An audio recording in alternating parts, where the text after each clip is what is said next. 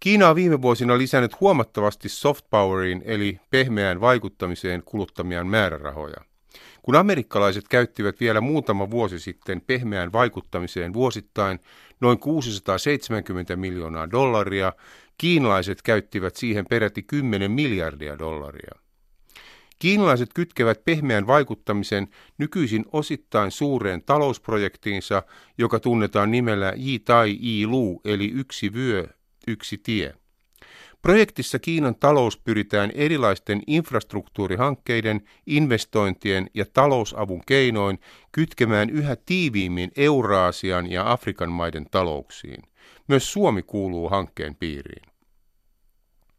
Kiinalla on nykyisin kovia paineita yrittää vaikuttaa osin negatiivisesti värittyneeseen kansainväliseen imagoonsa, eli siihen, miten Kiina nähdään ja mielletään maailmalla. Soft power tarkoittaa sananmukaisesti pehmeää voimaa tai ehkä pikemminkin pehmeää vaikuttamista, eräänlaista suostuttelemista. Termin otti käyttöön amerikkalaisen Harvardin yliopiston professori Joseph Nye vuonna 1990. Perusteellisemmin hän käsitteli aihetta kuitenkin vasta vuonna 2004. Soft powerin vastakohta on hard power eli kova voima, jolla tarkoitetaan lähinnä sotilaallisia keinoja ja esimerkiksi talouspakotteita, kauppasotaa tai talousapua. Pehmeä voima tarkoittaa mielipiteiden muokkausta kulttuurituotteiden avulla, mutta myös poliittisia arvoja ja ulkopolitiikkaa. Toisin sanoen maan kulttuuritarjonnan pitäisi jollakin tavalla miellyttää muiden maiden kansalaisia.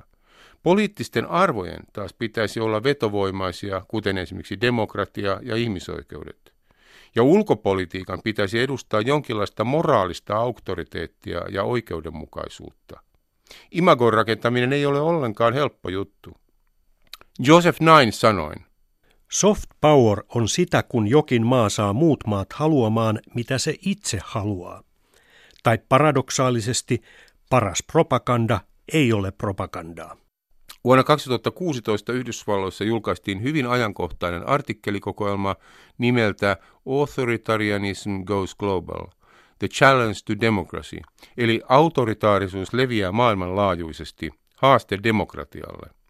Yksi kirjan toimittajista on Mark F. Plattner – Kirjassa käsitellään kriittisesti neljän autoritaarisen valtion, Kiinan, Venäjän, Iranin, Venezuelan ja Saudi-Arabian politiikkaa, vaikutusta ja vaikutusyrityksiä maailman muihin maihin. Valtaosa edellä mainituista valtioista voidaan hyvällä syyllä nimittää diktatuureiksi. Keskitymme tässä ohjelmassa lähinnä Kiinaan.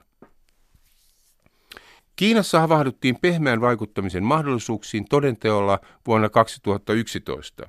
Kiinan nykyinen puoluejohtaja presidentti Xi Jinping totesi pehmeästä vaikuttamisesta puheessaan vuonna 2014 seuraavasti. Meidän tulee lisätä Kiinan pehmeää vaikuttamista, muokata Kiinasta hyvä kertomus ja välittää Kiinan sanoma muulle maailmalle. Kiina tulee kuvata sivistyneenä maana, jolla on rikas historia ja jonka kansallisuudet puhaltavat yhteen hiileen ja jossa vallitsee kulttuurinen moninaisuus. Kiina tulee kuvata myös itäisenä valtana, jolla on hyvä hallitus ja kehittynyt talous, jonka kulttuuri kukoistaa, joka on yhtenäinen ja jonka maisemat ovat upeita. Kiinan imagovalttina on tietysti sen vanha ja monipuolinen historia kaikkine ulottuvuuksineen. Esimerkiksi Kiinan matkailumainonta tukeutuu vahvasti maan kulttuurihistorian ja taiteiden esittelyyn. Myös modernisoituva nykykiina on esillä pilvenpiirtäjineen ja luotijunineen, mutta tätä kuvaa sumentaa ikävästi Kiinan suurkaupunkien huomattava saasteongelma. Kysymys kuuluu, kuka haluaa matkustaa lomalle saasteisiin suurkaupunkeihin? Kiinan viranomaiset ovat toki hyvin tietoisia tästä asiantilasta. Länsimaisten turistien määrät eivät ole viime vuosina kohonneet odotetusti, ulkokiinalaiset sitä vastoin matkustavat Kiinassa runsain määrin. Kiinan ongelmana on ihanteiden ja todellisuuden välinen korostunut ristiriita. Miten ankara diktatuuri saataisiin propagandassa uskottavasti näyttämään suvaitsevalta, avoimelta ja oikeudenmukaiselta, kun naama on vino, ei siitä saa suoraa tekemälläkään. Autoritaarisuuskirjassa tuodaan selkeästi esille Kiinan erinäiset toimet länsimaista parlamentaarista demokratiaa vastaan. Myös Kiinan tuoreessa turvallisuuslaissa korostetaan, että kiinalaisen yhteiskunnan suurin ideologinen ja poliittinen uhkatekijä on länsimainen demokraattinen ajattelu. Monipuoluejärjestelmä, riippumaton oikeuslaitos, vapaa media, vapaat ammattiyhdistysliikkeet ja niin edelleen. Kiinan kommunistinen puolue haluaa kontrolloida yhteiskuntaansa rautaisella kädellä. Teoksen kirjoittajien mukaan Kiina haluaa levittää omaa yhteiskunta- ja talousmalliaan erityisesti niin sanottuihin kolmannen maailman maihin ja autoritaarisiin yhteiskuntiin. Ei niinkään läntisiin demokraattisiin maihin. Kiinalaisen mallin mukaan taloudellinen kasvu voi kukoistaa myös diktatuurin oloissa – Kiina levittää kansainvälisessä propagandassaan tosin myös käsitystä, että malli voisi olla harkitsemisen arvoinen ehkä muissakin kuin jo valmiiksi autoritatiivisissa maissa, siis talouskasvua ilman demokratiaa. Anne Mary Brady kirjoittaa. Kiinan kommunistisen puolueen käytössä termillä propaganda kiinaksi Xuan on positiivinen arvolataus tai merkitys.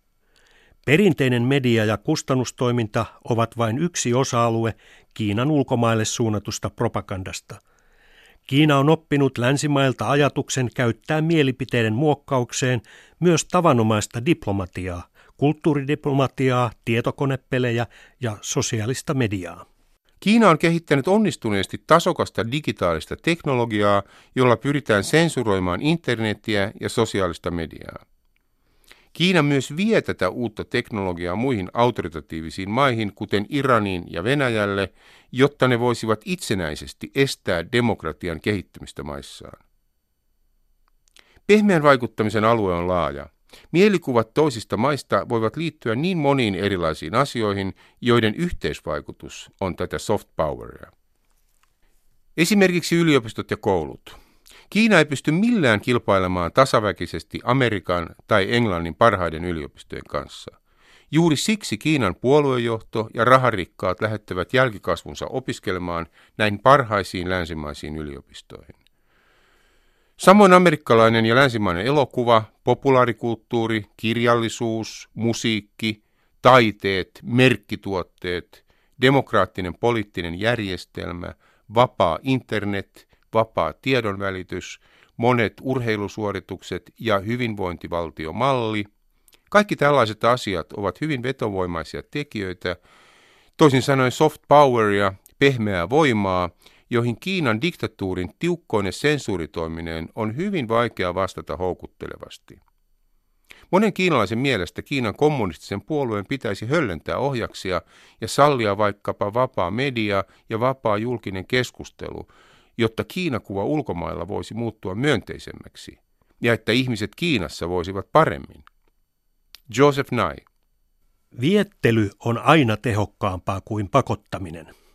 Soft Power-indeksissä kärkisijoja pitävät sellaiset länsimaat kuin Ranska, Englanti, Yhdysvallat, Saksa, Kanada ja Japani. Kärkiryhmään kuuluvat myös Ruotsi, Hollanti, Tanska, Norja, Italia ja Espanja. Missä on Suomi? Suomihan on yrittänyt ihan valtiotasollakin satsata imagonsa kehittämiseen maailmalla. Tosin viime aikoina Suomi on komeillut monien muiden indeksien huippusijoilla. Tässä kontekstissa Kiinan ongelma on diktatuuri. Autoritaarisuuskirjan kirjoittajien mukaan Kiina pyrkii esimerkiksi estämään demokratiakehityksen Hongkongissa, missä lainsäädäntö on paljon sallivampi kuin Manner-Kiinassa. Hongkongin demokratialiikkeen aktivisteja on erotettu tekaistuin syin parlamentista ja osa heistä on saanut vankilatuomioita poliittisesta niskoittelusta. Pekingin käskystä tietenkin. Hongkongista on Kiinan turvallisuusviranomaisten toimesta myös kidnappattu demokratiaa aktiivisesti kannattavia kirjakauppiaita ja heidät on pantu tilille Manner-Kiinassa. Tällaiset viime aikojen tapahtumat ovat vähitellen murentamassa Hongkongin liberaalia autonomiaa osana Kiinaa. Kasvava muuttoliike ja pääoma pako Hongkongista länsimaihin on meneillään. Alibaban omistaja Jack Ma osti vuonna 2015 vapaan Hongkongin lippulaivan englanninkielisen South China Morning Post sanomalehden. Jack Ma on hyvin lähellä Kiinan kommunistisen puolueen johtoa. Lehden tärkeimmät toimittajat vaihdettiin heti omistajavaihdoksen yhteydessä. Lehti julkaisee kyllä edelleen kriittisiä Kiinaa käsitteleviä juttuja, mutta siellä on yhä useammin myös Pekingin politiikkaa myötäileviä juttuja. Hongkongissa on seurattu huolestuneesti tilanteen kehitystä. Kiina tukee taloudellisesti myös monia autoritatiivisia hallintoja eri puolilla maailmaa. Kiina pyrkii myös monin tavoin vaikuttamaan omien arvojensa pohjalta kansainvälisten organisaatioiden, kuten YK toimintaan, ei vähiten taloudellisesti. Monissa YK turvallisuusneuvoston äänestyksissä Kiina äänestää usein Venäjän kanssa suojellakseen eri sorttisia diktaattoreita. Demokraattiset arvot ovat uhattuna. Yksi Kiinan pehmeän vaikuttamisen uudehko lippulaiva ovat Konfutse-instituutit, joita on vuodesta 2004 lähtien perustettu noin 140 maahan jo peräti 500 kappaletta. Suunnitelmissa on lisätä niiden määrää tulevina vuosina tuhanteen. Konfutse-instituutteissa opetetaan enimmäkseen kiinan kieltä, mikä sinänsä on oikein hyvä asia – Kiina tukee lisäksi kiinan kielen kouluopetusta ympäri maailmaa, myös Suomessa, ja pyrkii oppimateriaalien kautta vaikuttamaan opetuksen sisältöihin. Tämä on saanut osakseen myös kritiikkiä. Kungfutse-instituutit sijaitsevat tavallisesti osana jotain yliopistoa tai korkeakoulua. Suomen ainoa Kungfutse-instituutti on osa Helsingin yliopistoa. Maailmalla jotkut yliopistot, muun muassa Chicagossa ja Tukholmassa, ovat sanoneet irti sopimuksensa paikallisen Kumfutse-instituutin kanssa, koska on käynyt ilmi, että niiden piirissä on yritetty vaikuttaa ideologisesti ja poliittisesti Kiinan lähihistorian tutkimuksen tulkintoihin. Tällainen ideologinen vaikuttaminen ei todellakaan kuulu vapaan tieteen ilmapiiriin. Miksi Kumfutse-instituutit sitten sijaitsevat maailmalla yliopistojen yhteydessä? koska Kiina on näin halunnut saada instituuteilleen akateemista prestiisiä eli arvovaltaa. Muiden maiden vastaavat kulttuuriinstituutit toimivat vuokraamissaan tiloissa kaupungilla, eivät osana yliopistoa. Anne-Mary Brady kirjoittaa. Kiinan ulkomaille suuntautuva kulttuuridiplomatia liittyy kulttuuri- ja opetusministeriöiden alaisuuteen ja siihen kuuluu muun muassa eri maiden kanssa toteutettava kulttuurivaihto – jonka tarkoituksena on vähentää Kiinaan liittyviä ennakkoluuloja ja lisätä myönteistä suhtautumista Kiinaan. Kiina on jo useiden vuosien ajan järjestänyt monissa maissa kuukalenteriin pohjautuvan kiinalaisen uuden vuoden juhlia. Yleensä kaupunkien keskustoissa, myös Helsingissä. Vuonna 2017 Kiina sponsoroi jo noin 2000 uuden vuoden juhlaa 140 maassa. Kiina on viime vuosina satsannut merkittävästi ulkomailla toimiviin kiinankielisiin ja muunkielisiin sanoma- ja aikakauslehtiin, radio- ja TV-asemiin. Myös Tampereella on jo pitkään toiminut koko Euroopan alueen kattava monikielinen radiotuotannon yksikkö, joka on kiinalaisessa omistuksessa. Kiina haluaa tiedotusvälineiden kautta välittää maailmalle oman tulkintansa maailman asioista. Kiina on jatkuvasti myös aktiivisesti ostamassa Hollywoodin tuotantoyhtiöitä. Finkino Suomessa on jo kiinalaisten omistuksessa. Omistajana jättimäinen kiinalainen viihdealan yhtiö Taalian Vantaa. Maailman kaikki maat harjoittavat tietysti ulkomaille suunnattua imagon rakennusta. Siitä suuri osa syntyy kuitenkin yleensä viihde- ja populaarikulttuurien kaupallisilla ehdoilla tai erilaisten kansalaisjärjestöjen aktiivisuuden seurauksena. Kiinassa ongelma on jälleen diktatuuri. Riippumattomat kansalaisjärjestöt ovat nykyisin paljolti kielletty. Myös kulttuurituotteiden tuotantoa ohjaa erinäisin sensuuritoimiin Kiinan kommunistinen puolue. Kiinan pitäisi muuttua huomattavasti liberaalimmaksi maaksi, jotta sen pehmeä vaikuttaminen olisi uskottavampaa.